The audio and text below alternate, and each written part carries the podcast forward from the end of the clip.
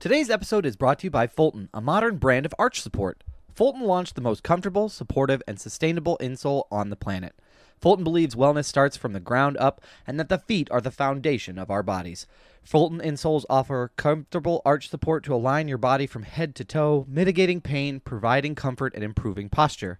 Fulton is creating a world where the shoes we wear are actually good for our bodies, providing you with a sturdier foundation for a healthier future as someone who has never had uh, issues with my feet um, or really used orthotics or insoles, uh, to be honest with you, this company sounds legit. As someone who is on my feet, uh, you know, for work and then also for working out, I'm excited to see what they offer. And now is a great opportunity to check that out, as Fulton is offering our listeners ten dollars off your next purchase at walkfulton.com by using the code podcast10. That's code podcast10 for ten dollars off at walkfulton.com. Check out the website to see how Fulton can support you. You're just there to model. That doesn't work. And I'm just like, what? How? Okay. Okay. And Okay, like she So worked David with Ayer Vin got a Diesel. crash course in the hood, huh? You may fire when ready.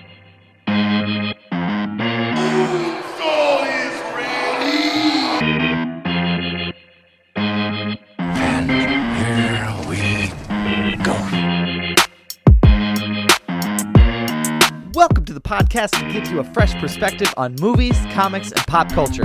We aren't afraid to give you an honest take and won't pull any punches. This is Films in Black and White.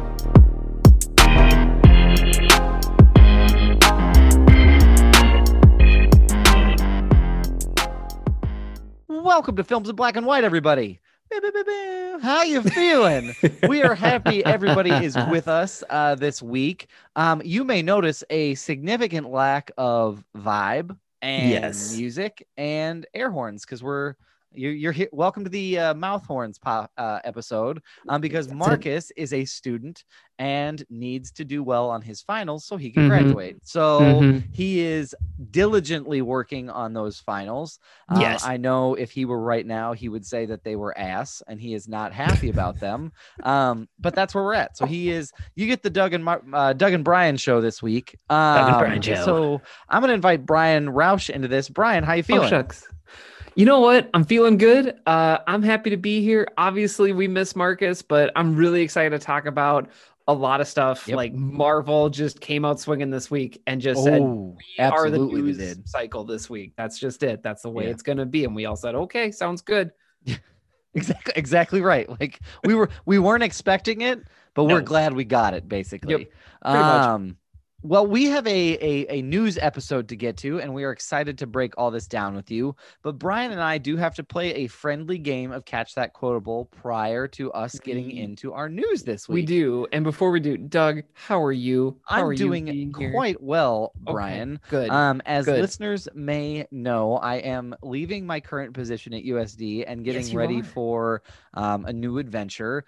Um, but it is uh, weird to close this adventure out.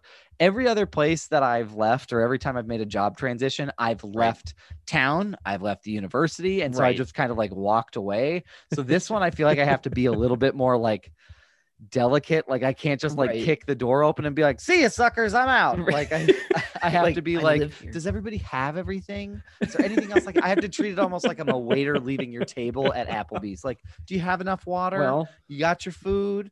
Okay, well I'm gonna leave, and if you need Yeah. anything, just I'll be in town. Let me know. So it's. I mean, they'll come to your door if they need anything. I mean, I they mean- know you're there. My boss lives like four doors down the street from me, so she keeps saying like, "I know where you live." I'm like, Yeah. Yep, you do. Yeah. you do know where I live. So, Well, um, so yeah, it's weird, but it's Yeah. it'll be an interesting adventure for sure. Well, it sounds like good energy. I'm I'm happy to hear that. Yeah, absolutely good energy. Well, Excellent. Brian, you sir, because it is the two of us, I want to see you ride that wave Oh, into geez. May. So, Brian, why don't you kick us off with catch that quotable?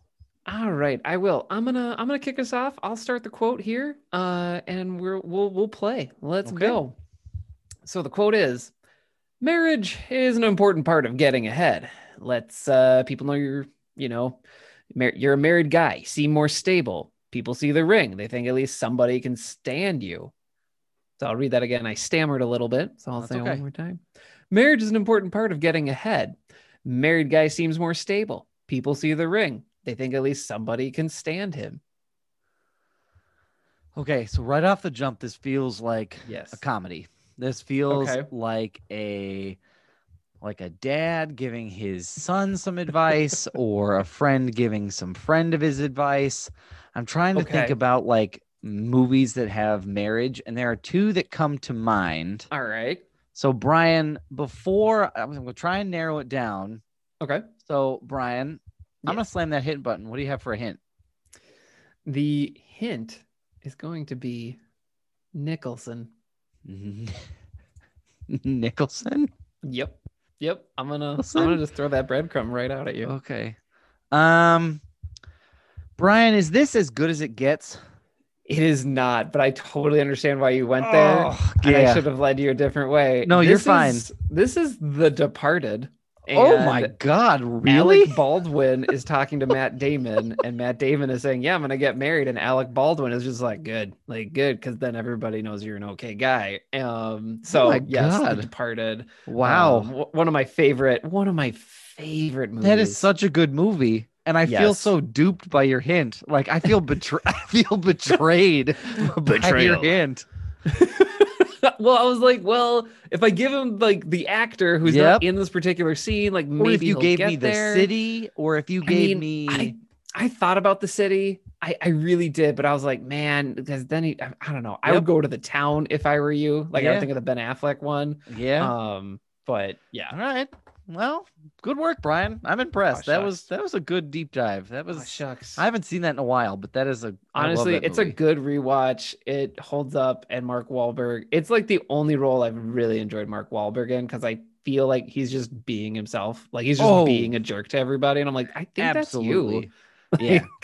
Yeah, there's there are very few parts of that movie that I don't like. And I also the thing I really appreciate about that movie is the first time I saw it when it was like in theaters, I Yeah. remember generally trying to be like they had me because there's a little bit of like a mystery or sort of like a Mhm. what's who's it like oh you know like who's it gonna Yeah. be type thing and I Yeah. they had me all the way up into the end so Oh, same. Scorsese did it again Oh So- yeah, for real.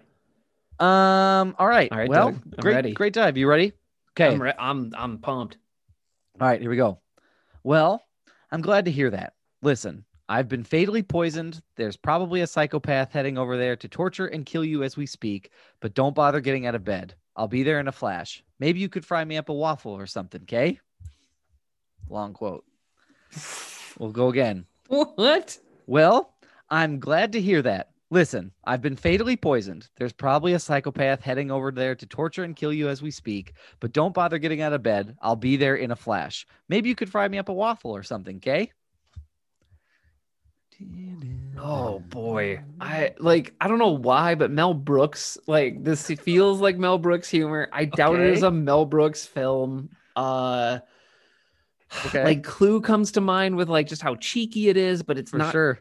Clue. Um I, I don't think it's Murder by Death, which is a riff on like all of the mystery novels Yep. and movies. I love that. I Uh, love his riffs. Oh my gosh. Okay. I, I'm just give me that hint. I don't think I'm gonna do this. Okay, Brian. The hint is cocaine. Oh Yep. Yep. There you go. That's what you get. I don't know. I don't. I, is this traffic? Brian, this is not traffic. Ugh, what is it? This is the 2006 action movie Crank, starring my Jason gosh. Statham. oh my gosh, that's yeah. That all fits now. yeah. Uh, yep. I've se- I have seen that movie once. I Yep. did not pay attention to the end. Mm, Um, nope. And uh, wow. all you need to okay, know is they made a second in a one. So that's years. like all you need to know. is they made Crank too. So that's all you need to know. I mean, yeah. I, that- For that those of you not familiar with Crank, Crank is the story of Jason Statham, whose actor, I mean, whose really, just character's Jason name Statham yeah. is Chev Chelios. Chev Chelios gets, I don't know how, but he gets poisoned and his Yep. heart rate cannot drop below a certain number Yep. or he literally explodes. Yep. So he spends Like- the whole movie like taking amphetamine and like snorting coke and getting into fights and jumping off of buildings. It's literally just excuses to put him in ridiculous action Yes. sequences. Um, and to be honest with you, It's entertaining. It's entertaining Oh, as hell. it is. It's just It is. bizarre. Uh, there is a romance scene Yep. as well that Yep. is very uncomfortable. Um, that is I also want in to such say a that way. that was the most PC quote out of all of the listing on IMDb that I could feel uh, empowered to say without getting in trouble. So that uh, that was probably the best quote I could have come up with because he uh, he goes there. I mean, it's just like our. It's like, what if we made a really gruesome R rated speed, but it's not a bus, it's a person. And And I- it, I who is the guy in the okay. transporter? All right, Yep. that guy. And then they just went for it. And honestly, um, you know, they made what they wanted to make. Yeah. Like they They did took it. a risk. Yeah, I'm here for it. Yeah. I'm here for it 100. percent Um. Well, we both got the right. goose egg. I'm Two sure. strikeouts. Yep, that's okay. I'm sure if Marcus were here, he would have some quote that we also would have gotten. So let's I, just I assume. mean, unless it's week- related to um, apparently. But Yeah. yeah, I agree. I agree. Yep, that's I very accurate. Well, Brian, this is a news episode, and so It we is. have some news to get into. And why don't you start us off with your first piece of news? So my first piece of news is uh, the main headline here is that Michelle Rodriguez fought for the big changes to Letty's character in the first Fast and Furious movie. If you're not familiar with this franchise or the first movie, because that's what we're getting to, in the first movie, Michelle Rodriguez plays Letty, who is this very tough, Mhm. like intelligent, very capable woman who is like co like heist leader essentially Yeah, of the. Fast and Furious gang. And there is a new oral history that was published by Entertainment Weekly. And in there, they basically talk about how Michelle Rodriguez looked at the script. She said, No, I'm not doing this. We need to change this character. And Good for her. reportedly, her. and Vin Diesel worked with co-writer David Ayer, which I did not know he was a co-writer. I also this, did not know he was a co-writer for that. Right? Oh Just learning all kinds of trivia. yep. And they rewrote the character in the script, and uh, Okay. we got the character that we get today. Now, say what you will about the Fast and Furious movies here. I mean, I haven't I seen think- past the third one, so I I mean, Oh. I can I can participate in this discussion because I have seen one, but anything after Tokyo Drift, and I Oh just. I lose sight of everything. Well, full full disclosure to our listeners, I have seen all of them, and uh, that is not something I'm shameful of. I'm very proud of this fact. I would be too. That's Fast eight movies at this not- point in time. I mean, it should not have like lived this long. Like, it, I mean, it's just yeah. wild that it has this much like legs. But essentially, uh, as a longtime fan of the franchise, I can't imagine this character being like Sure. any different or timid or like not just great, like just going for it and doing the smash and grab and trying to be intelligent about heists. Like, I just that's very hard for me to picture. So I think it's great that Michelle Rodriguez advocated for this. And we and she is she identifies as Latina in Hollywood, which is a mainly white person uh Mhm. driven very institution. So I think this is pretty remarkable. And I think this is really cool. And that was the piece of news that I wanted to share. For sure. Brian, did they give any indication on did they give any indication on like how they rewrote it? Because I mean, you're right. She's a very strong voice. She's a very strong female character. Did they give any indication of like how they wrote it, or was it written for somebody else? Maybe because I don't understand how you like cast Michelle Rodriguez and then be like, oh no no, like you're just you're just kind of there and you're a little bit more quiet. Like that I just seems like such a waste of a talent. You know what I mean? Yeah, so there's two things here. I'm gonna do the serious one first, and then Okay. I'm gonna clown around on the second. So the Okay. first is that Michelle Rodriguez apparently left the franchise. So for those that are longtime fans, she is not in a good number of movies. One of them being Tokyo Drift, which was kind of a spinoff, sort of, not really. Um, and then she was gone for a good amount of movies and only Sure. came back recently Yeah. because she did not like the way they were pushing Letty's character and they Okay. were trying to push her if you look at the movies, it just kind of feels like domesticated and just like Oh, sure. trying to take care of Vin Diesel's character rather than like planning heists, you know. And it's like what we talk a lot about, uh, you know, like the woman is, you know, it, it, there is more to a woman in a movie than just being a, a love interest. Like they can be, Believe it or not. You know, right? And that was what she had main problems with. So she left because of that pressure. Okay. And now I guess those issues are resolved because she's back in fin, nine, fine, fast, fast nine, nine, fin, yeah, fine. And uh, so that's the first one. The second one I'm going to clown around about is that there is this really weird quote from Okay. Michelle Rodriguez is basically saying, I'm going to paraphrase it here. Please go check out the oral history from Entertainment Sure. Weekly. But essentially, she says it was a reality check for the writers because that's not how it is on the streets. And I was like, oh, okay. Sorry, what? Because there's a hierarchy. And I was like, oh, boy, o- oh, okay I'm sorry. and what? she goes on to talk about like people know if you're not there and if you're not serious and if you're like you're just there to model that doesn't work and i'm just like what how okay. okay and Okay, like she So worked David with Ayer Vin Diesel course in the hood, huh? I, I well that was the thing i was just like this I don't know. Like, obviously, there's a disconnect between Hollywood and reality a lot of the Yeah. times, right? But Yeah. to hear Michelle Rodriguez be like, "That's not how it is on the streets," I was like, "Oh, oh, okay." Like, this detail is fascinating to me. How, so how is it on the streets? how like i guess i wanted more of that it was a surprise to me and maybe that's Yeah. like a you know like a spot that i don't know in my knowledge um and i also think as i'm done clowning around here of how michelle rodriguez is saying this oh she also is saying quote i had to school them so obviously there was a lot Okay. going on here um but i think it's worth saying that that vin diesel also had qualms with this script and he helped michelle rodriguez get these changes through Okay. um at All least that is how the like oral history states it so I, I think that's important to note Yeah. like when you're wanting to advocate for change it's it's good to have people like that and change that script however whatever that may be so that's that is what i wanted to share I have a follow up question.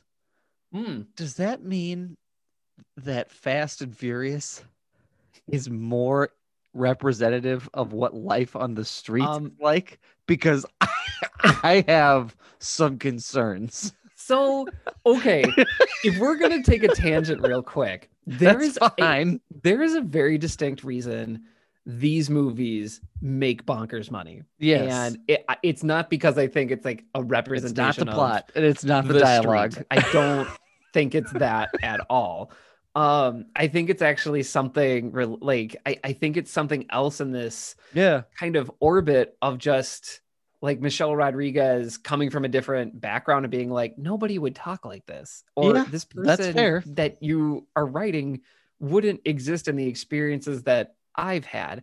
And I think in a weird way, Fast and Furious has done such a good job of casting and getting a cast that is Mhm. not just one white people, but people Right. from various backgrounds and like having various not even like skill sets but just from different industries like Yeah. ludacris doesn't really rap anymore but No. he's there gal gadot was a model before she Yep. like was in a fast and furious movie so like pulling all these people from different parts Did the woman who like played Cara Dune wasn't she in one of them too?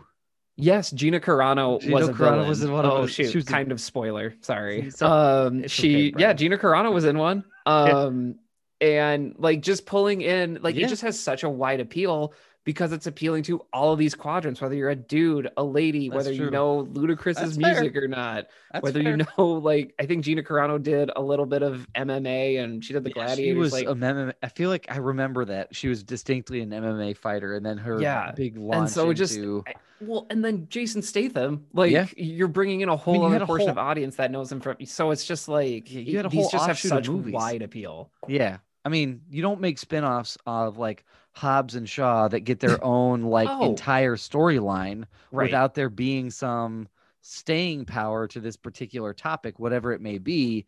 I mean, yeah these movies are entertaining for a reason, and Oh, each yeah. person. I mean, and I think it's I.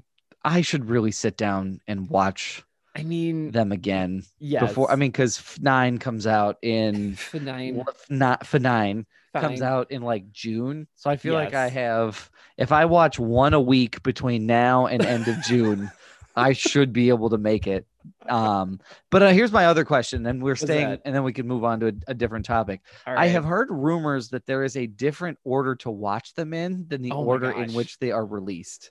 And I want to know, Brian, because you are the films in black and white, Fast and Furious Oh, expert. no. Oh, Is there an order you should be watching them in?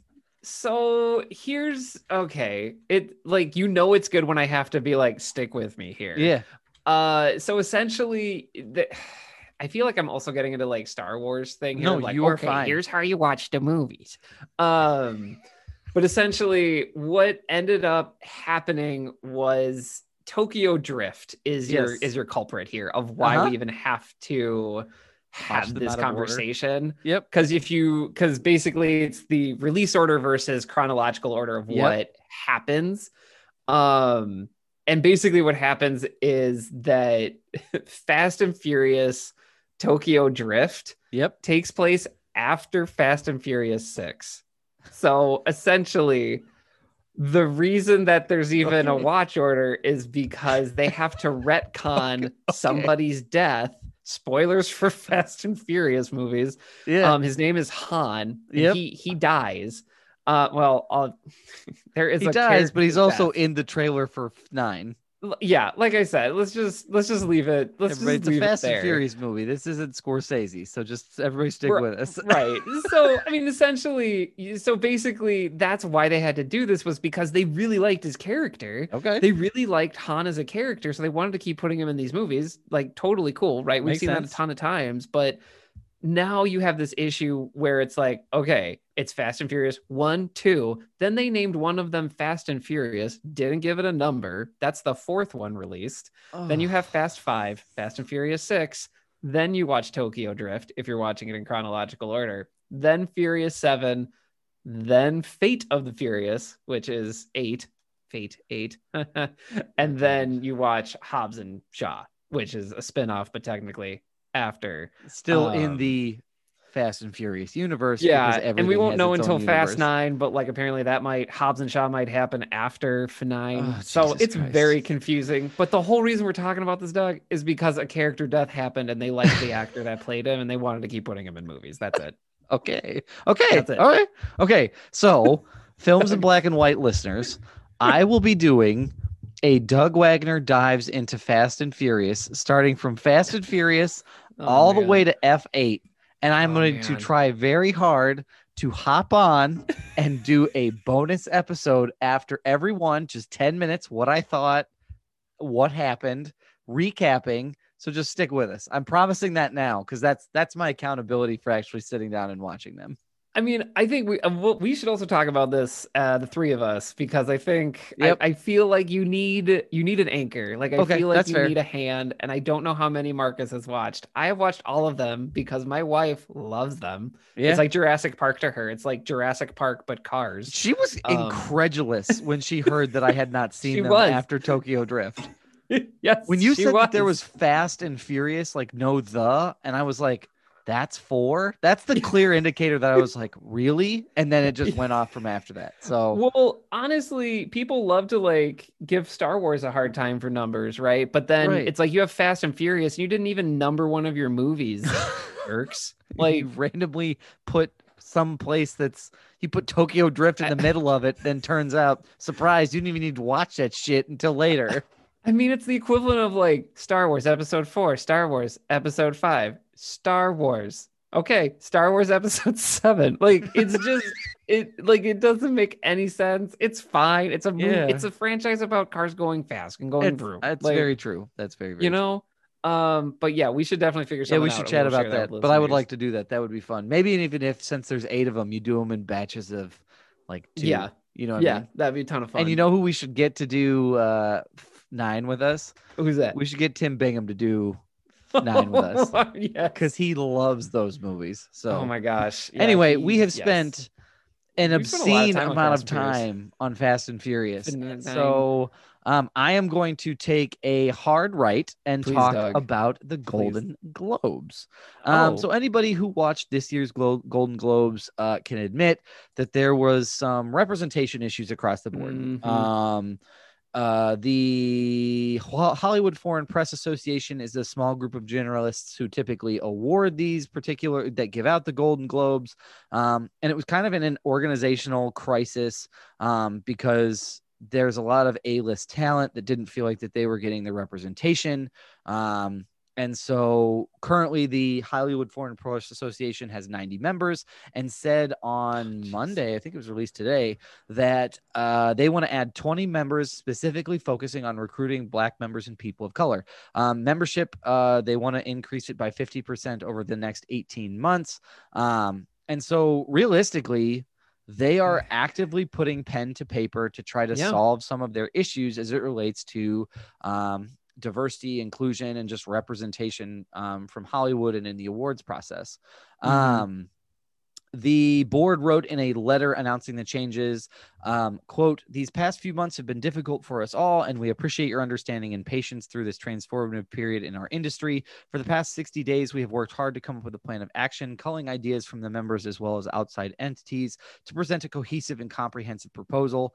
We have engaged in a much needed deep introspection with the help and guidance of our outside advisors experts in uh, diversity and inclusion and our media partners. Together we have created a roadmap for transformational change within our organization. Um if they so this is huge. This is really really cool. They apparently got a lot of public relation firms and others to take a look at their policies. Um and NBC was part of the reason why this had all happened because essentially NBC said that it's not representative of their organization so they threatened to not even air the Golden Globes on NBC Oh, anymore. I didn't know that. um, and basically, um, NBC, Universal said like if this organization is going to remain on NBC, they're going to have to adopt this quickly. Um, and so Oof.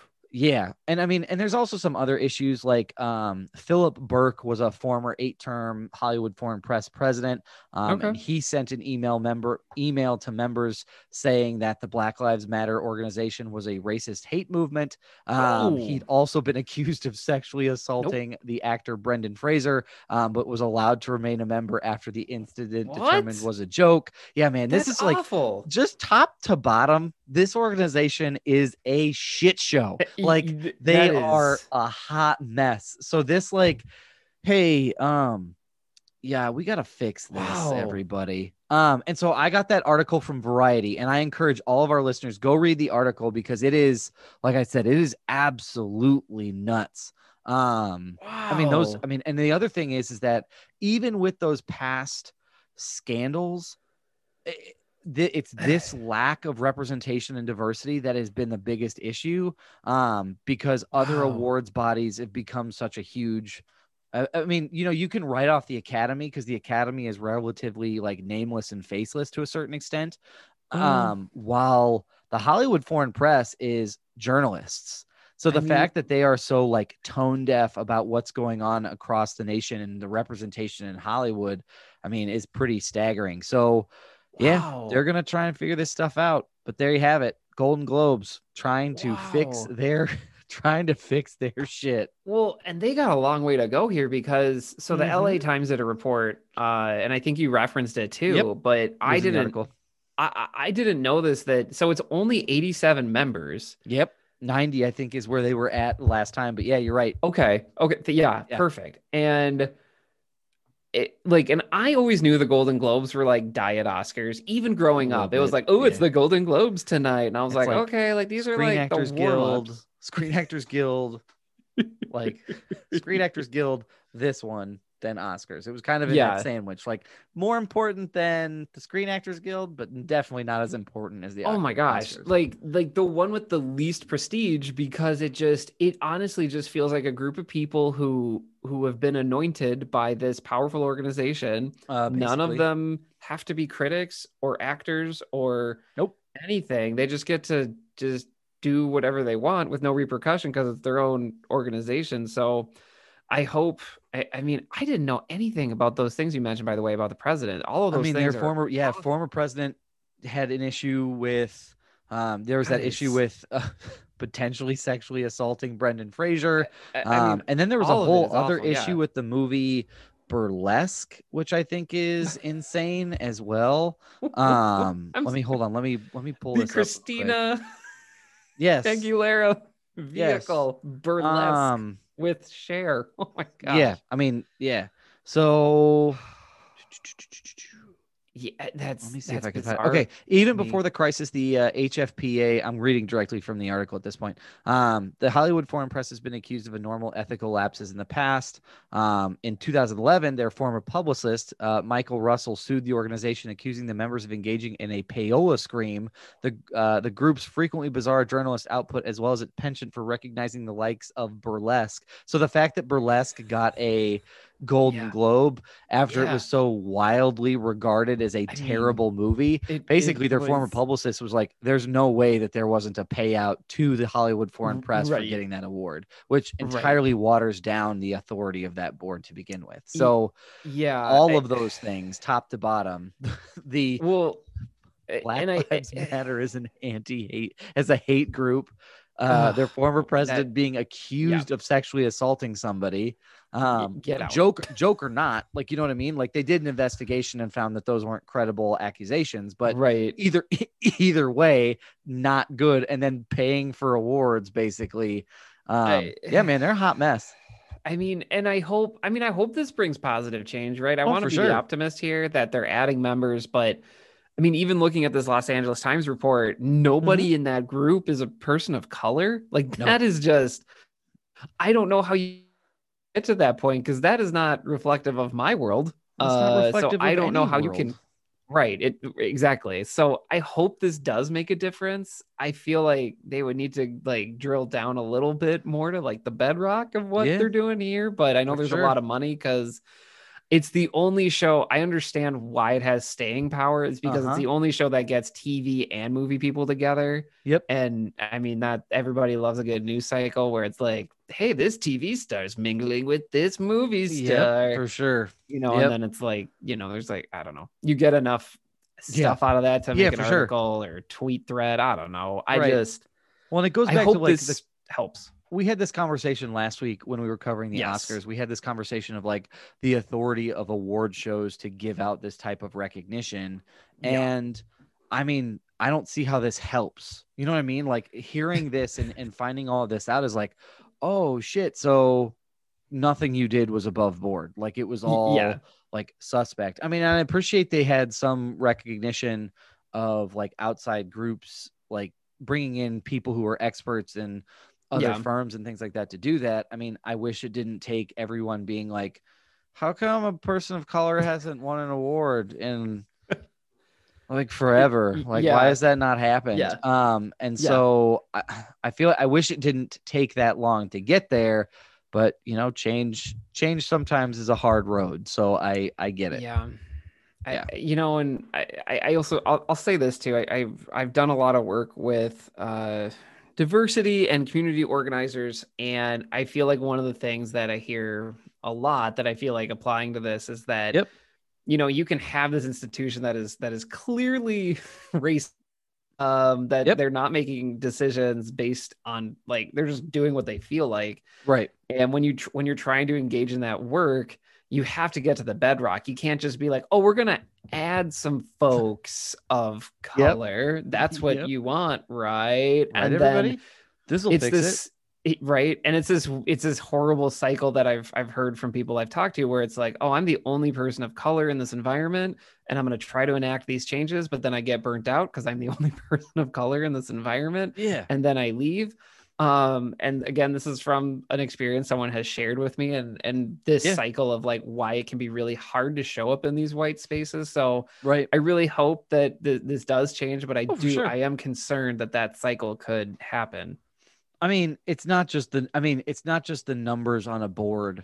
Like it's not just the Right. numbers at a board or at any in any organization to be honest with you. Like it's not just the numbers, it's the systems in place to support the numbers. And a lot of Yeah. people think it's representation first, then support second because we'll bring people here who are from marginalized groups, what whatever they may be. Race is Right. not the only. So from Yeah, whatever they whatever right. they may be, then they bring them into that organization and they go, "Tell us how to fix it."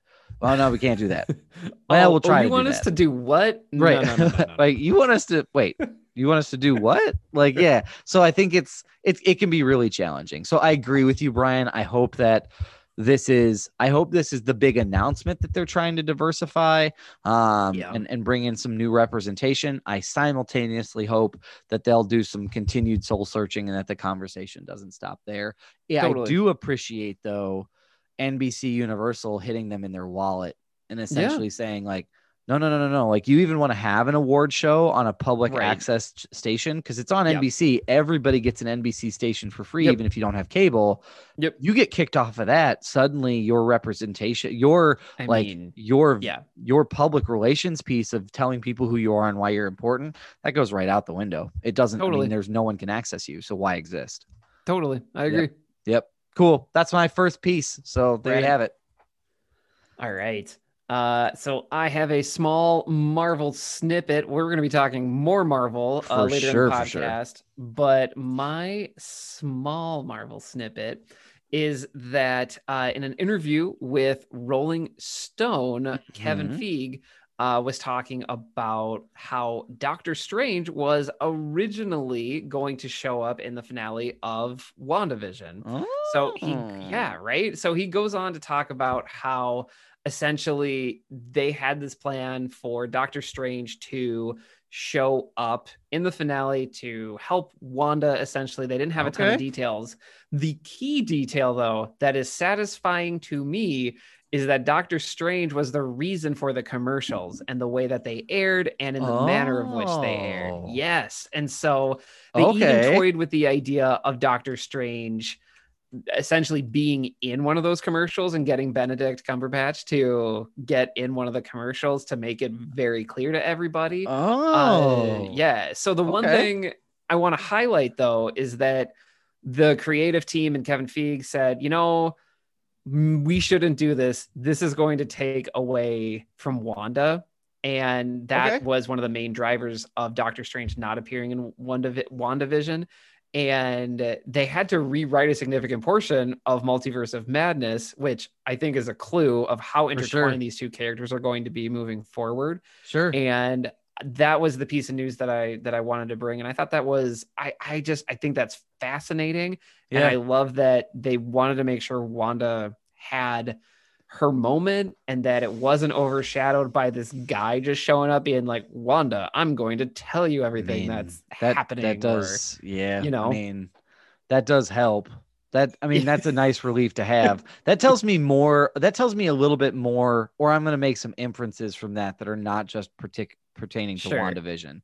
The first is, I I'm really glad they didn't include it. Like I'm really glad that they didn't just jam him in there. Because the other thing I think I appreciated about the thing I appreciated about WandaVision was those Yeah. commercials being vague. Because I mean, Oh do you know? gosh, I mean, yes. it's just the Twitter buzz alone of like, well, they showed that commercial like with XYZ thing, so that's what this could be. I mean, that was that was a really deep setup from the get-go that I think is really clear and really fun to like look at um and to consider looking back on it. The other thing is that tells me that maybe some of our problems with Falcon and the Winter Soldier were more the writing than necessarily the Yeah. creative direction. Because if I agree. you know what I mean, like, and we dove into that. So go back and listen to our bonus episode that dropped on Oh, Saturday to really hear the deep dive. But I mean, the fact that they took so much time and consideration and they were willing to rewrite a movie based on what happened in one of their shows shows Yeah. that WandaVision was the premier property that they wanted to lead with I mean and Falcon and the Winter Soldier was this is really cool, but we're still Yeah. figuring this out, and there's going to be more to this. So yeah, Yeah. that's that tells me a lot about just their creative direction with their TV shows. Well, and I, I think the other thing here is that I, I'm really happy to at least have it said and on record Oh, that sure. someone is like, no, this is going to be really cruddy towards this woman Right. character. I think it's also really important that I, even though the show is called WandaVision, this the story is about Wanda. Oh, for sure. And if you're looking at all of the MCU, like Captain Marvel's the only other woman who is like Mhm. even headlined her own thing. So I think it's I think it was a responsibility to make sure they got it right Oh, and not sure. have this like all powerful dude just show up and be like, right. Wanda, Somebody called the Sorcerer this Supreme literally like roll up and be like, "Let me teach you how to be a magician." right. Like that would have I would have I would have not liked that. That would have been a really unsatisfying And- ending. I mean, even in our WandaVision recap, we weren't super satisfied with how some of the finale wrapped Mhm. up some of the things just from a storytelling point. But I am satisfied with that show that it let Wanda stand on her own mistakes and all, even oh, if for sure. I wasn't she super wasn't held satisfied. accountable for them. well yeah, that too and I, I you know and on that note in this uh in this rolling stone piece she so uh, there's going to be an oral history as well of wandavision. We talked about it with fast and the furious but there's going to be one for wandavision. And uh elizabeth olsen does push back on that critiques that we had that there was Oh, no sure. punishment for her.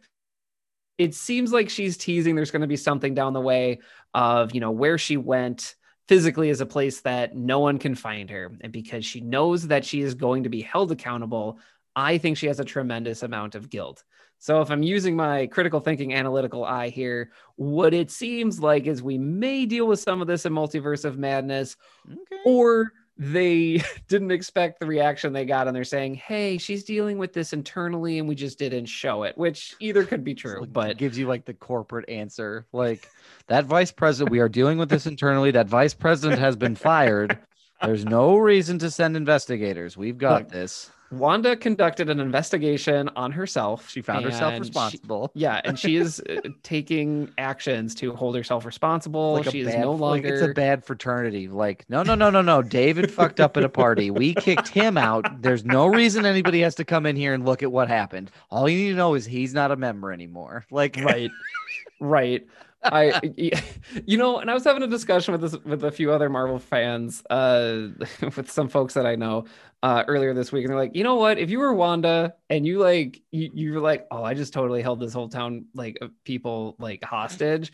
You'd probably like want to just get out too. You're not. You're not there like I should. I should really I mean- do the work. No, you're scared. You want to get out. So I do mean, get it from that point. But it is the East Coast. They don't necessarily have a great track record with witches. You know, Oh. like oh. you know what I mean? Like it's not like what are these people gonna do to me? Oh, I've read this before. I Oh, gotta I get out of here. I gotta, I gotta get out of Oh, here. no. Uh, yeah, which I, I appreciate another perspective. It's made Yeah. me reflect. Oh, that's nice. but- yeah, that's that's really cool though. And you're right, Yeah. Brian. Like that is a I would have been really pissed if he had just right. there would have I would have been excited, but if all that was was a setup for to connecting the two of them, I would have been mad about that. It's I- almost it's almost similar to the like we didn't get a whole lot of Sam's development just so he could put on the wings and call himself Captain America at the end. Like that's the reason why I'm irritated with that. You Yeah. know what I mean? Like that's the same Yep. what we what we saw in the most recent one is what we didn't see here and look how much more Yep. satisfied we were with that show. So I think that that's the- Totally. the last point that I'll make. Absolutely. Um, awesome. That's a great little tidbit. And we will dive more into Marvel stuff here in Oh, a man. second. Before we do that, I want to jump into some streaming numbers. So Let's I have, uh, I'm not replacing Brian on the streaming numbers beat. oh, but this I is am, a group effort, this and sometimes group- you need to take a break. So I am Doug, take it reporting- away. I'm reporting live from Seattle to give you some of these Amazon numbers. He- he is- Um, so I think for some of us, I don't know about you, Brian, but I think Yeah. we oftentimes look at Amazon Prime because it's a Mhm. shipping service. We oftentimes go like, okay, whatever with your streaming numbers. You literally give it to people. It's like being given like a coupon for 10% off. It's like, thanks for It the is. bonus. I don't Yeah. really need it, but eh, it's nice to know when it's there. yeah. Um, well, we're through the first quarter of 2021, and Amazon has indicated that they apparently knocked the just hit a home run with their streaming Oh. numbers, and that they have reported 175 million Prime members have streamed TV shows and movies in the past year. So more That than seems like a lot. 175 million members have streamed TV shows or movies in the past year. Um, Jeff Bezos revealed that figure today, saying that their number, their video streaming hours, again, because we're dealing with hours, right. their video streaming hours are up more than 70% when compared to the last year. He also noted that Amazon Studios received 12 Oscar nominations um, and now has a um, 12 Oscar nominations and two wins and called out the perform- the, the performance of the company's AWS cloud division, which has a 54 billion annual sales run rate. Um, so basically, Amazon's over here just like straight crushing it. I, I um, mean, yeah. They didn't really give a whole like details, and the article which I'm getting from Variety doesn't compare it to that of like HBO Max. It doesn't compare I it to that of like Hulu. It does compare it to Netflix. Netflix reported that as of the end of quarter one, Netflix reported 207 million subscribers. So about give or take 32 more millions Yeah. subscribers than what Amazon is, is claiming. The other thing to keep in mind is uh, Amazon inked a 10 year deal with NFL, grabbing exclusive rights to Thursday night football. 10 years? Yes, so f- starting my in 2023, they will eh, they will get the exclusive 10 year deal to uh, Thursday night football at the price tag of 1.3 pil- 1.32 billion with a B dollars per year. Oh my Um, gosh. They also said that they spent 11 billion on TV series, movies, and music for their services last year, um, which was up 40% from 2019. So they put forth Wow. the money um, Wow. to figure this out. Um, the other thing to keep in mind is that they have 200 million Prime members. So 75%, if my math is cl- close, Yeah. of their current Prime members streamed movies or TV shows in this first quarter so these numbers are kind of like n- like n- like bonkers. Like they're just kind of all over the It- place. it's so hard to put your arms around this because I feel like we I, I'm not trying to be like we live in a society, but we live in a world now where it- okay it's so hard not to just have is that are you gonna cut that for the intro now for the song we live in i need you to understand i need you to understand that. Yep oh my gosh um but we but i'm gonna cut it out of the podcast brian so like you're gonna say it there i'm gonna be like oh shit brian says the we live in a society line and then you never say it in the actual Oh my gosh. Oh no, I yeah, I'll never say that again. In any case, we just we have all these services that like piggyback off of one another. I mean, Prime, it's like what you said, it's a shipping service and but it's also you can watch Daniel Tiger on it if you want. yeah i mean Um that's what i use it for yeah, same. Uh, also, Daniel Tiger, fantastic show for your kiddos. Uh, Yeah, for you- sure, for sure. You need to hear that. They're good lessons. In any case, uh, I, I mean, I, I guess it's just it's so weird to kind of couch this in with everything because like HBO Max comes free with some AT and T subscriptions. Mm-hmm. Verizon had a thing. I think with Disney Plus too at one point. So it's Yeah. all like paired up and they all have dance partners. And so it's Yeah. really hard to tear these numbers away from that. I guess my biggest takeaway from you saying that piece of news is that I, I think they're obviously Amazon wants to continue being part of this market share. They want Yeah. to be active and involved with it. I just don't see how they they make a significant yeah reach into this market like with Netflix and For Disney sure. Plus. I don't think they're just I don't think Amazon Prime is ever going to be in that same conversation as Netflix or Disney Plus. I, I, I- just I don't think and that's the there. thing you know what's funny about that brian because as i kind of like pull through this article to mention some other things it's not that they don't have the money to do that either because Oh, if you yeah. look at their like they have more than 200 million prime subscribers the reported revenue of that 200 million people is 108.5 billion dollars made up. they money. have the ability you could bankroll essentially a hundred tenants right?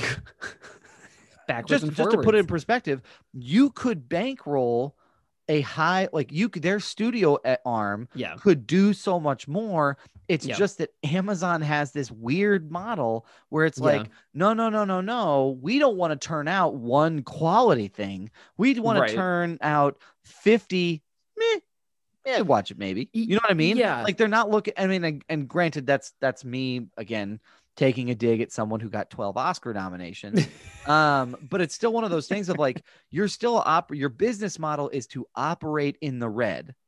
Like your business model Yes. is to operate at a loss. So the Oh, fact yeah. that your only your subscription service has turned in 105 billion dollars is insane. You could be doing more with that.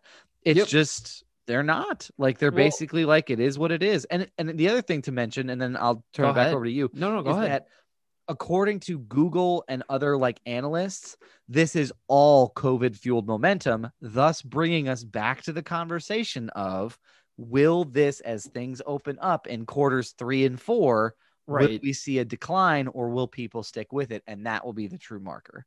I I agree, and I think one of the other anecdotal things here that I'll add is that I've never heard someone say, "Oh, well, I gotta get Amazon Prime for this show." I've never in my life, I've never heard anyone say that. Now, mm-hmm. obviously, you could probably tweet us and be like, "Well, my mom did," and Fleabag's that's fine. great, and the marvelous Mrs. Maisel is hilarious. I'm Yeah, sure they're right. great, but I Like didn't sign up for them. Yeah, I, I- I mean it's fine, but I feel like the the whole thing of this is like, oh, it's a hey, you wanted two day shipping, okay, you can go watch Daniel Tiger now. You know, Yeah. I, I just that's that's what's always Does- so do weird. your kids love Pete the cat?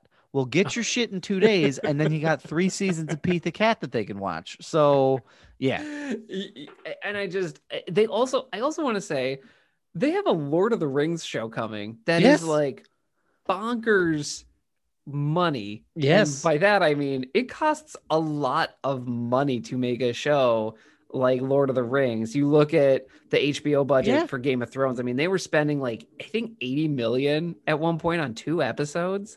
According Uh, to this, I just pulled this um, from the Hollywood Reporter. Amazon's The Lord of the Rings will cost four hundred and sixty-five million dollars for just one season.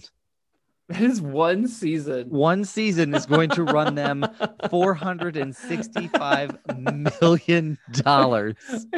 Um, I, I mean, what do you do with that? Like, also, this is totally leading to a conversation of like Amazon. You have like, you need what is happening here? You you need some Mhm. regulation because what is happening here? Like, that is a bonkers amount of money. the other thing that's insane about this is that okay, and we're still kind of in that Amazon Prime. Yeah, it cost Amazon two hundred and fifty million dollars just to get the rights to use the Tolkien property, oh my like just to use call it the Lord of the Rings show. Um, good point, it cost them two hundred and fifty million dollars. man. Okay, you know what? Tangent. if I'm Jeff Bezos and I got I got 200 billion with a B billion Yeah. dollars, even after my divorce or whatever. Right. I I why even buy the Lord of the Rings rights? Just do you are the one of the richest people on the dudes, like one of the richest people on the dudes, one of the richest people on the planet. First, solve world hunger and like homelessness, and Man. then you'll probably still have enough money left over to Make make, your your, own- own... fantasy series. Just Yeah. just do it yourself. Like, but I just- mean, yeah. th- but again, that's that's Amazon. It's Yeah, we don't want to make our own. We're not in the creative business. Right. We want to give you the shit Yeah. you know you we know you already love easily. So you're Right. right. Like people might not sign up, Brian, for the Ma- marvelous Mrs. Maisel or Yeah. for Fleabag or for other things, but they'll sure as shit sign up for Lord of the Rings. yep. So I think that that's what they're banking on. Oh, it's going to Yep. cost us, you know, 700, 800 million oh dollars gosh. between buying the rights and then producing the show just in and of itself. We'll make that back. We'll make that back in no time. Like that's not even a Yeah. billion dollars. Our prime memberships alone got us 108 of those billion dollars. So we're eh. not even worried about it. We have 90, yeah. we have 107 billion dollars left. I mean, like I can't. That's so ethereal to me. I just can't even wrap my mind around that much money just laying around. No, Like, it makes no sense. You're right. And if I could Oof. just really quickly, one more thing before Do we it. get to Marvel. Do it. Maybe this motherfucker should pay his fair share of taxes just real fast. Like, I don't, I mean, the man made Oh, I- hundred and eight billion dollars. Yes. Really? Guys, nobody's Yeah. like, I didn't want to make this a political statement, but I really? mean, That's a shitload of money. like- and you don't have to pay that shit at all? Yeah. Yeah. I Anyway. Yeah. Pay pay your taxes. Pay your fair share because we all lift together. I Right. totally agree. yeah so i'm just i mean that's just a we'll leave that right there but brian to me. we have some marvel news to get Oh, to Boy, Um, do we? brian i will give them a rundown of the trailer Yes. If you want to kind of spend some time talking about all of the things as we kind of piece it out piece it out. So just really quickly today out of nowhere marvel gave us all this like really fun little present um in the form of a like we're excited to go back to the movie theater with you. And in this they highlight some of their biggest it's a first off the quotes from stan lee are awesome Uh, oh man, that really got me in the heart. Uh, Yeah, they absolutely did. So they have these Stan Lee quotes um, overlaid of other pro like of basically the past 10 years leading up to Endgame. Um, and then the second half was really forecasting what's coming forward, including things like Black Widow and uh Shang-Chi and uh Eternals and other things. Um, and it kind of forecasted what was coming. Brian, do you want to give them a rundown of all the different pieces of the things that they saw for what was coming in the future? Yes. So Okay. I'm also going to start. We're just going to go in chronological order of Yep. where we are now in May 2021. And Mhm. they only highlighted, I think it's important to note here, they only highlighted the movies here. Yep. So Yep. I'm only going to be Good talking point. about the movies.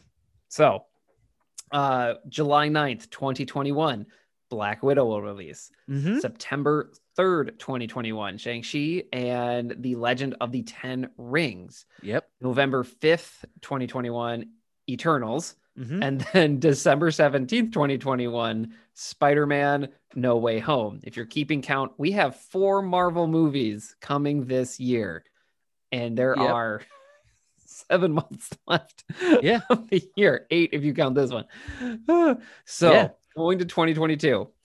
March 25th, 2022 is Doctor Strange and the Multiverse of Madness. Uh, May 6th, 2022 is Thor, Love and Thunder. Yep. July 8th, 2022 is Black Panther, Wakanda Forever. November 11th, 2022 is The Marvels, which is apparently the Captain Marvel sequel. And we'll talk more about that. February 17th, 2023 is Ant Man and the Wasp, Quantum Yep. Mania. And lastly, May 5th, 2023 is Guardians of the Galaxy, Volume 3. Yep. So that is the cut and dry list. And the other thing, and I'll kind of give you a quick rundown of the TV shows that are coming because all in all, between their movies and their TV shows, they have 10 properties that were scheduled to release in 2021. And Brian, we have only seen two of them. We have only seen Oh WandaVision and Falcon and the Winter Soldier. As far as TV shows, this is what we have left to see in this year. We got Loki that's scheduled to come out here shortly. I Oh, June. end of end of in June. So yeah, June 11th. Sorry. So yeah, June 11th is Loki. Then in uh, late 2021, so after uh, Shang-Chi, so after September, Miss Marvel is scheduled to come out. Then after Miss Marvel, you get Eternals, and then Hawkeye is scheduled to come out um, somewhere between Eternals and Spider-Man: Far From uh, No Way Wait, Home. I'm sorry. Let me stop you. We're supposed to get Hawkeye this year? Uh huh. Oh my gosh. That is okay. I don't I I will okay. I, so for I everybody want that that, to like, happen. Man, we didn't get a Marvel property in 2020. They're like, no, but you got 10 different ones in the space of in this you got 10 different ones in the space of 2021. So that's all that's coming. Um and Brian, that is a lot. What are maybe a couple things that you really liked from that like teaser sort of announcement trailer? Is there anything out of that that like really jumped out as you as like got you jacked? So I, I'm gonna start off with the thing that grabbed my attention. Uh, I think it's a huge deal that we got Mhm. a Black Panther title, Wakanda Forever, Yep. and it is really hard to Oof. take the Chadwick Boseman out of that and not get a little emotional just thinking about Wakanda Forever. Yeah, Just the phrase and what it like. It became a cultural touchstone oh, overnight. for sure. So it's really just me feeling things, which translates really well into an audio format. Yeah, it's great. know. I think that Sign up they for the Patreon to see Brian feel, feel things. yeah, it's, it's great. I think the one thing I'll add here is Lupita Nyong did say that they were writing it in a way that was good for Mhm. you know having Chadwick Boseman not be present. They think it's Yeah. respectful. I think to me this title shows that they're going to try to center it more on Wakanda, right? I'm just pulling this from right, for sure. the title, Uh-huh. but I do think the I still think the only two paths that they have available to them that I, I feel like it's going to resonate with the most people is making Shuri a Black Panther or sure. Having it be this ensemble thing where Mhm. everybody like it Black Panther becomes more of an ideal than a person. Sure. And I like I think either of those things will resonate with people. Uh, so that's what I wanted to lead with. What about you, Doug? What what did you take away from this? Um, there's two things that I really got genuinely excited for. Um, the first is the Eternals.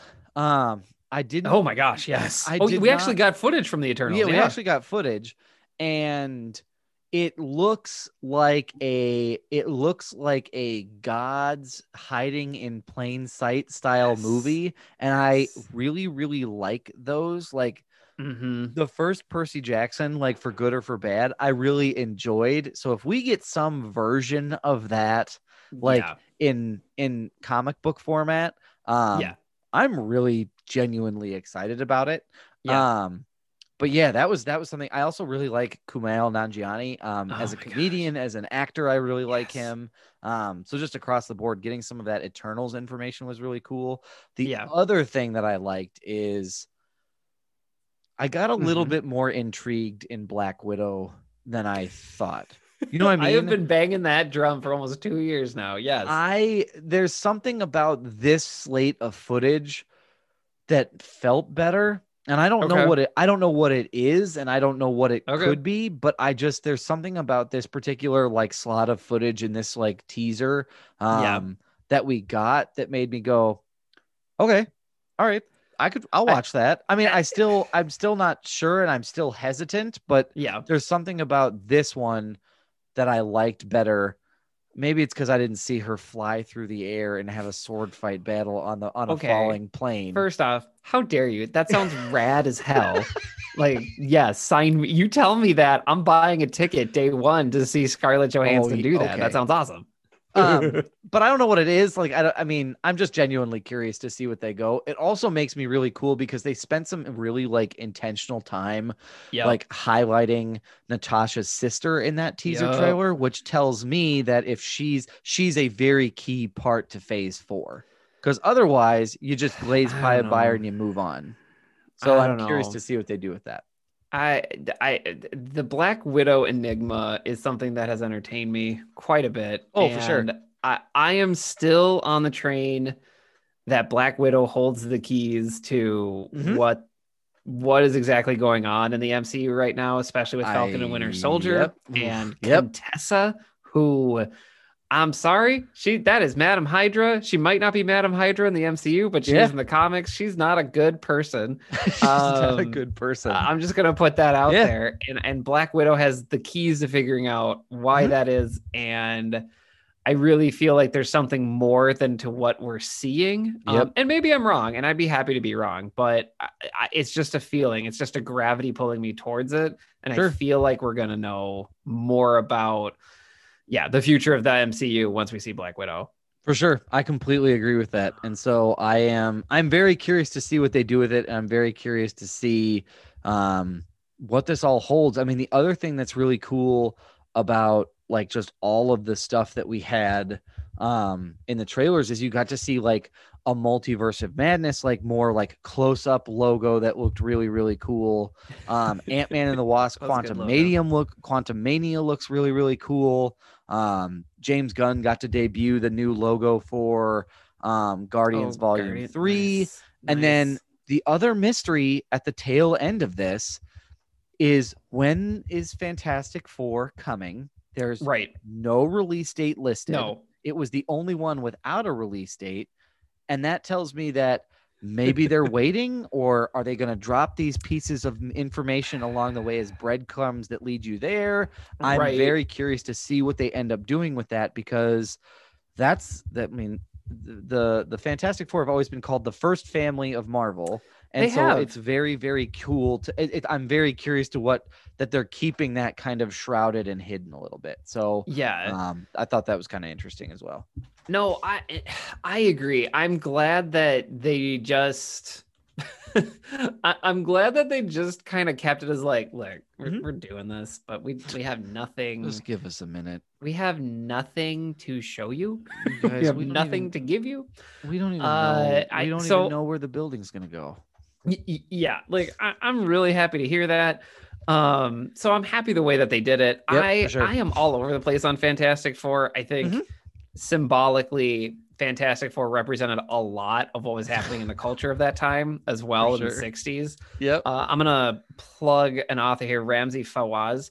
Uh, Mhm. I saw him speak when I was working at another uh, institution, Sure. and he wrote a book called The New Mutants: Superheroes and the Radical Imagination of American Comics. And one of his thesis is that the Fantastic Four is like the first queer family, and Oh, sure. how Marvel Comics, intentionally or not, really was they were some of the first to put into this you know main media sphere for public consumption of this super not normal family and that it was okay to not be normal almost Yeah. more than the x-men because it was this veil of like we're the perfect family but like no there's a rock monster clearly this is not the family i know um, but I definitely check that book out if that sounds really Oh, cool sure. to you. That sounds really cool. Uh, there's some great stuff in there about the mutants and X Men as well. And uh, there's actually a Superman in there. I, I know that's for Marcus. I'm going to advocate for him as you see, but there's a good Superman bit in there. Um, going really back more to this Marvel news, though, uh, the other thing that I want to touch on here is the Marvels. So I had no idea what this was. I I searched around the internet for probably a solid 10 minutes at, to understand it was a sequel to Captain Marvel. yep. I, I that took me a bit. Now Mhm. that I understand that, I think it's rad as hell. Yeah. And it sounds like it's going to be Monica Rambeau. It sounds like it's going to be Kamala Khan and Carol Danvers. Uh-huh. And I think this then would be the first Marvel property that it's all women as leads or multiple women leads for Uh-huh. the franchise, which I Yeah. think is something to say here. Um, Yep. Obviously, we'll have Black Widow and Captain Marvel, but this would be the first group of women. And I Uh-huh. think that's pretty significant. And they're all coming from different backgrounds. And I think that could be really special. I, I really do. I think Brie Larson does really well in a group. I think Yep. she does really well when she has these tough concepts to play with, when she has other good folks to play off against. And I think Teyonah Parris shows that she can do that. Yeah. I am not familiar with how the Kamala Khan series is coming along, so I, I can't really but give Brian, any- you don't have to wait very long because Sure. November, apparently. like end of this year, we are start we will start to get that storyline. And what makes me jackety jacked about the Marvels, it, what, what what makes me like super hyped about the Marvels is we're gonna get a taste of it yeah now. You know what I mean? Yep. And so we got a little taste. Um, we got a Mhm. little taste at the end of WandaVision. So Yep. I can only assume. Again, this is this is a Doug Wagner inference. This is I not. I don't have any Do it. information to back this up. I Do can only assume that somehow Monica Rambeau is going to show up in Miss Marvel, That would be right? awesome. Because I mean, I if it's love that. if it's if you're talking about a trio of people and you're going to go okay we have monica rambeau here then we're going to get the kamala khan story here well, we might as well just put her heat in in that story so that way Yeah. those two can come in and interact with there's going to be that that has to have a crossover. I know that Uh, I've said yeah. I know that I've said that about other Marvel TV shows before, but that one most certainly has to have a crossover at some point, right? Like it would be crazy not yeah. to. Well, and it depends on what exactly they go with. If they go the inhuman route, which I Mm-hmm. think most likely they will, I think that there is a lot of space here for it to be cosmic. Yes, Mhm. I meant to say all of that the way I did. Yes, and you did. I think that that could be something really special. Oh, for sure. Because the only thing we've really seen in space is Guardians, and that's fine. Yeah. But I think that it's kind. I kind of get Green Lantern vibes of just this group of people who Oh, just sure. want to help the universe, and I've always been attracted to that concept because the universe is so big. How could you ever think you could help? And it's the people that have that Yeah. will and desire to do that that always inspire me. Um, and so I think that could be really special, but who knows? I'm gonna say all this, and then it's like, oh no, this is Earthbound, and it's actually Prelude to Secret Invasion. Who knows?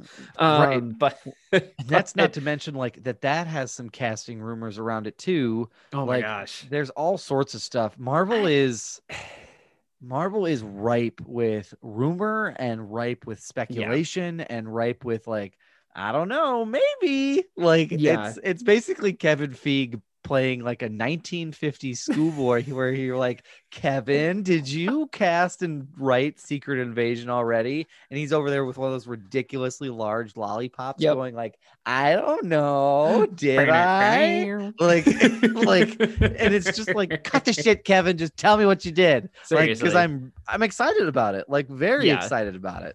Yeah, and I and to harken back to the conversation we had with Marcus uh, on a previous episode too, like this really does feel like phase one in the dark of just we have no idea where any of this is going, and it's kind Yeah. of exciting. I know for other folks it's really frustrating because I be, basically for the past three ish years we've known where Marvel was going to go. We all knew it was Mhm. going to Endgame. No matter what road you took, you were going to Endgame. Yeah, yeah. And that was now it's the it's biggest like- story to do What? first. Yeah. And honestly, my hot take is that I don't think we're going to see a three phased approach to that. Like, it's Mm-mm. very possible we'll get one phase, one villain, and we'll move on because that's a whole lot of stuff moving. But uh, I'd love to be proven wrong. I'd love to be proven wrong. But I think that to do, to orchestrate all that again would take way too much. And I feel like they could get the same return by Sure. doing, you know, less work essentially. I think the Uh, other I think the other possibility is is I think that there's some there is also potential for there to be Marvel versus Marvel in a like the Avengers are well established, but if you throw the X-Men in there, it's very Right. possible that you have a Avengers versus X-Men scenario play out on the screen, which I would Oh, be yeah. absolutely here for. Um, and it would be really cool, but I think that that's the next logical step is like, okay, they Yep. can unify when the threat is to all Earth, but what if they're Yep. just bickering and working their stuff out? Like, I think there's some other Yeah. things to be said there too. So, and I, I definitely want to give a plug here. Uh, if you have the Marvel Unlimited app, uh, go Yep. read Avengers versus X Men. It is cool book. absolutely worth your time. In my opinion, is. it is probably a top three crossover event up there Mhm. with Civil War. I know a lot of people don't like Civil War, but as far as a cohesive story goes, uh huh. it is one of the better ones. Um, Yeah, and then that one's- the yeah. X Men Inferno. But go, go- but yeah, My top three are Civil War, Avengers versus X Men, and then I read, um, I think it was Secret Wars, the one with Doctor Doom as a god. That one was. really oh good, too. Man. all three of those were good. Yes. And honestly, I'm also waiting for Secret Wars to pop up here Mhm. because I feel like that's really low hanging fruit to make Yeah. an Avengers movie where it's just like 10 Avengers versus 10 villains, call Yeah. it a day, uh, and have it be a character study, almost like a black box thing. Yeah. But I, I know I'm getting out there. Uh, before we get too far away from this, one thing I do want to say is for the Eternals, now that we understand more what's happening here, uh, and, and, and in other interviews, uh, they've said that Gemma Chan is going to be the lead, essentially, if there was going to be a lead, which Oh, I think is really weird phrasing. Very weird. But they're saying that Gemma Chan is going to be the, if you had The to call somebody a lead, it's her. Of a Yeah, the protagonist Yes. uh, for the Eternals. And I think, I think that's really cool. I love her. She had a very small bit in Captain Marvel as one of the Kree, and Yep. she died. Her character died. So I'm excited that she's going to be in the MCU, and it sounds like she's going to have a pretty significant role. I For think she's really talented. She was also in Crazy Rich Asians, a ton of other Mhm. stuff, and just wanted to give a bump for that. Yeah, that's really cool. That's a good note, Brian. I didn't know that. I didn't read a whole lot up on that at all. So, um, yeah, just across the board, this is really exciting. I know that y'all have listened to us geek out about about Marvel and all the speculation, and a lot of it is, to be honest with you, a lot of what we've been talking about is where are they going, where they're speculating. But I think the exciting thing is, is that we will start to. What this trailer tells me is that sooner rather than later, we're going to start to get some answers, which I think is really cool. Yeah, I, I mean, I think again, my money's on Black Widow. We're gonna know by the end of the year. Oh, for sure. Yeah. Between the four Marvel movies Yeah. that we have, we'll know something. Yeah, I mean, and the- Um, I mean, other things to keep in mind is after 2021 for TV shows because we haven't really talked about those much. I just gave you the ones that are coming this year. I mean, Right. we've got a Moon Knight that's scheduled to come. Oh, We've got a She-Hulk that's scheduled to come. where is Blade? Where? I- that's the other the- thing that that I have questions of is that Blade just wasn't mentioned. So does I- that mean? Does that mean that Fantastic Four is scheduled to come before Blade? Because I- at this dude, point in I- time, you've announced Blade. Like Right. people know who's in it and what that it's happening, but you just didn't include it. So I have I have some questions on that end too of like, okay, so you just left it off Yeah. What? Like, Y- y- why? I- like, why I did you mean- do that? Obviously covid like has thrown Mhm. a wrench into a Oh, lot of sure. production schedules but i find it very it is a very gaping missing property when Oh. you're doing something like this and you have mahershala ali an Yeah, oscar winner Right. Yeah. so I, I just i don't have a lot of reasons to give marvel that they didn't even mention it not even like by the way you could have chunked this and been like oh yeah it's coming july 2024 You could have done what you did with Fantastic Four and not put a date, but you didn't. right Like, that's weird. I- it, it's like, strange. I don't. Weird. I don't like how it makes me feel. like it just. It, Yeah. it, I don't know. I don't know. He's- I, it's he's- it's strange. He's hiding up in those Marvel rafters, like his. He's really committed to the vampire role, and he's sitting up there in the dark, and he's scared to come out. And right. honestly, I would love. I would love for them to like pull a surprise. Like I don't know. Like maybe he shows up in Loki and he's like, "I'll be around." You know, like Yeah. something silly like that. You I'd be know where to fine with me. that. Like, yeah, right? Like if it's like a weird cameo, um, in like in Black Widow, I'm, that's not gonna happen. But no, but it'd be very funny if it did. something like that, that would satisfy me. Just to at least Uh-huh. be like, we know, we know it's happening. It's it's good. Like trust us. Um, just yeah. Anyway, Yeah. that's just me. yeah, I, I agree. It does make you feel weird, but it also makes me wonder like, okay, so are they just saying that like Fantastic Four doesn't have a date and they're going to announce because when's Disney Right. Day in de- in like in December? Are they going to announce surprise? Not only is it written, but it's casted and it's coming in a year. Like, are they? Right. Is that the? Is that the?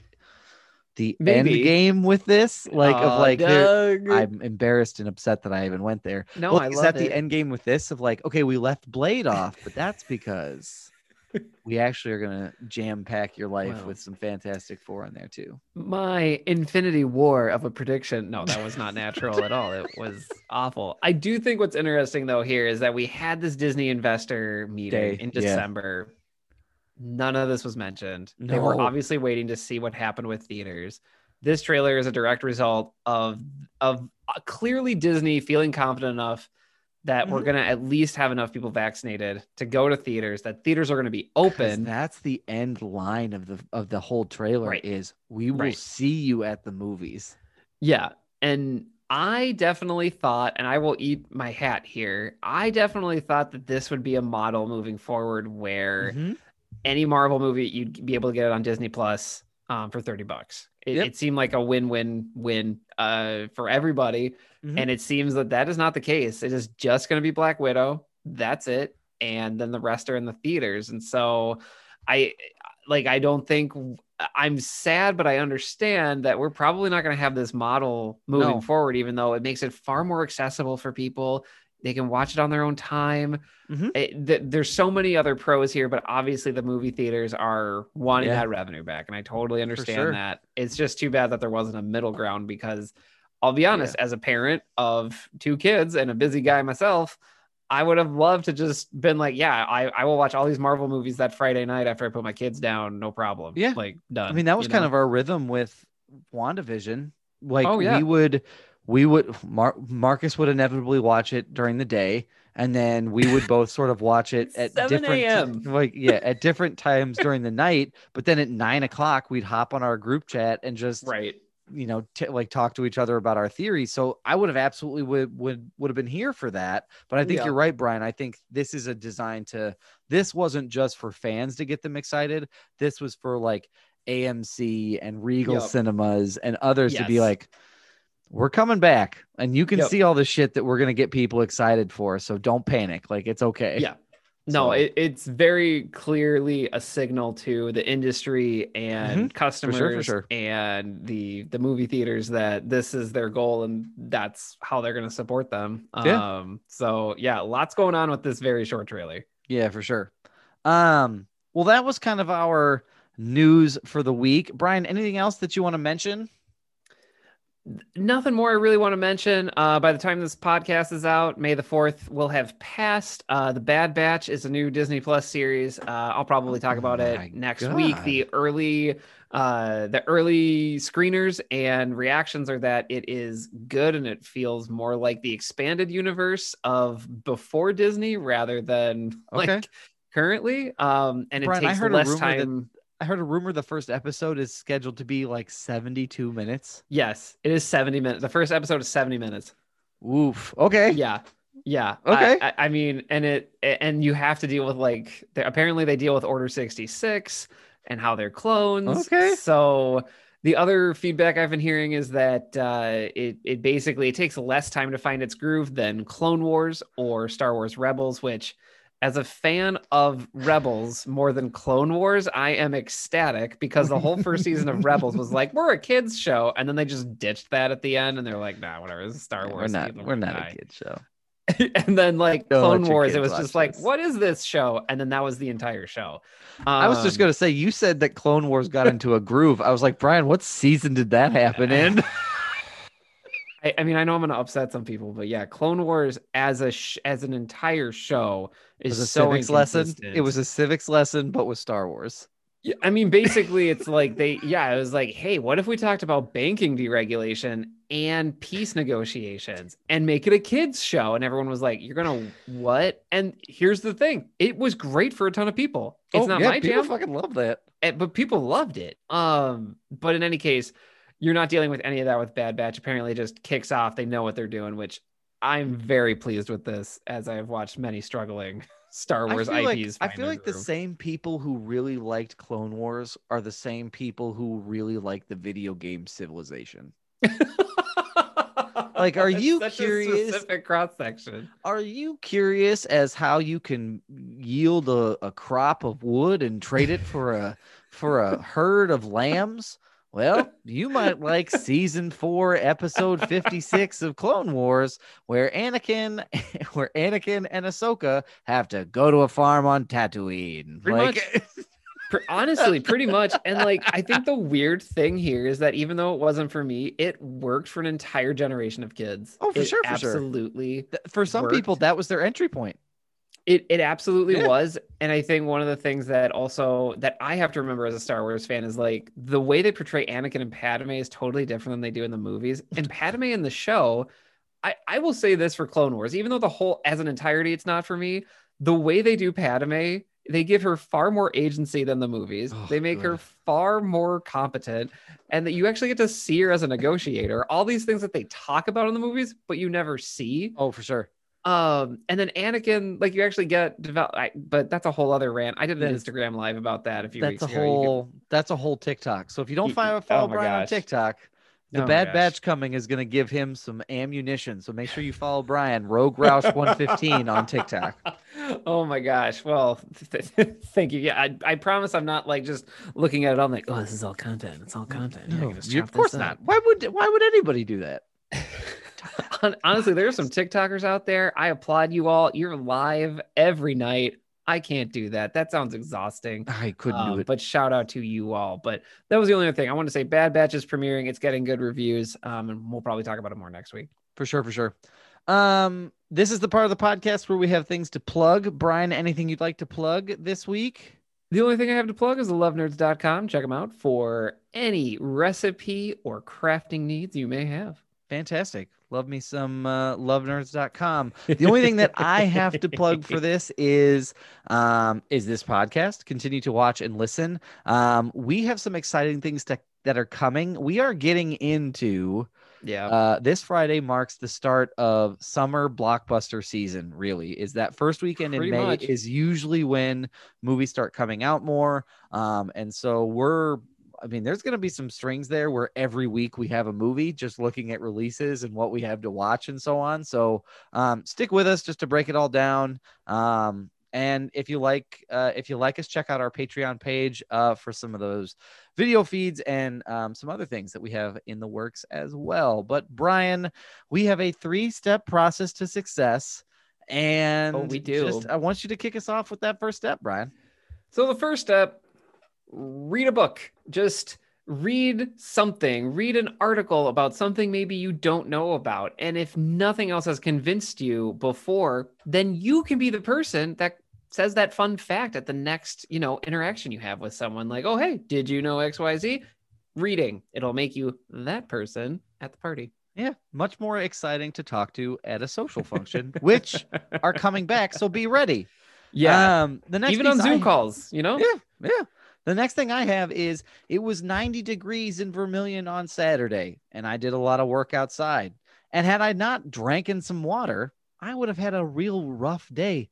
Would have had to sit down, and then the grass wouldn't have gotten mowed, and the weeds wouldn't have gotten pulled, and everything just would have gone south from there. Just make sure you drink some water. It's good for you. It's good for your bones. It's good for your body. It's just you got to do it. Okay, just start to finish. Just drink a- drink at least a glass, if not more, water Yes. a day. The last step process to success is again, it was 90 degrees in Vermilion on Saturday, and I worked outside. And if I had intended on going to any social functions that day, people would have smelled me just in general. I would have had a shadow, and my shadow would have had a shadow. So just you got to wash your ass. It doesn't have to be anything fancy. You don't need any extra equipment. Literally, a washcloth, a soap, and your hand. That's it. That's all you need to do. And you need to get up in it so that way people don't smell you later. So just make sure you wash your ass. It's an important thing to do. Well, ladies and gentlemen, that has been our show. Thank you for tuning in to this week's episode of Films in Black and White. We will be back next week. The trio will do this again next week. Um, and we look forward to you then. In the meantime, stay safe, stay healthy, and we will catch y'all next week.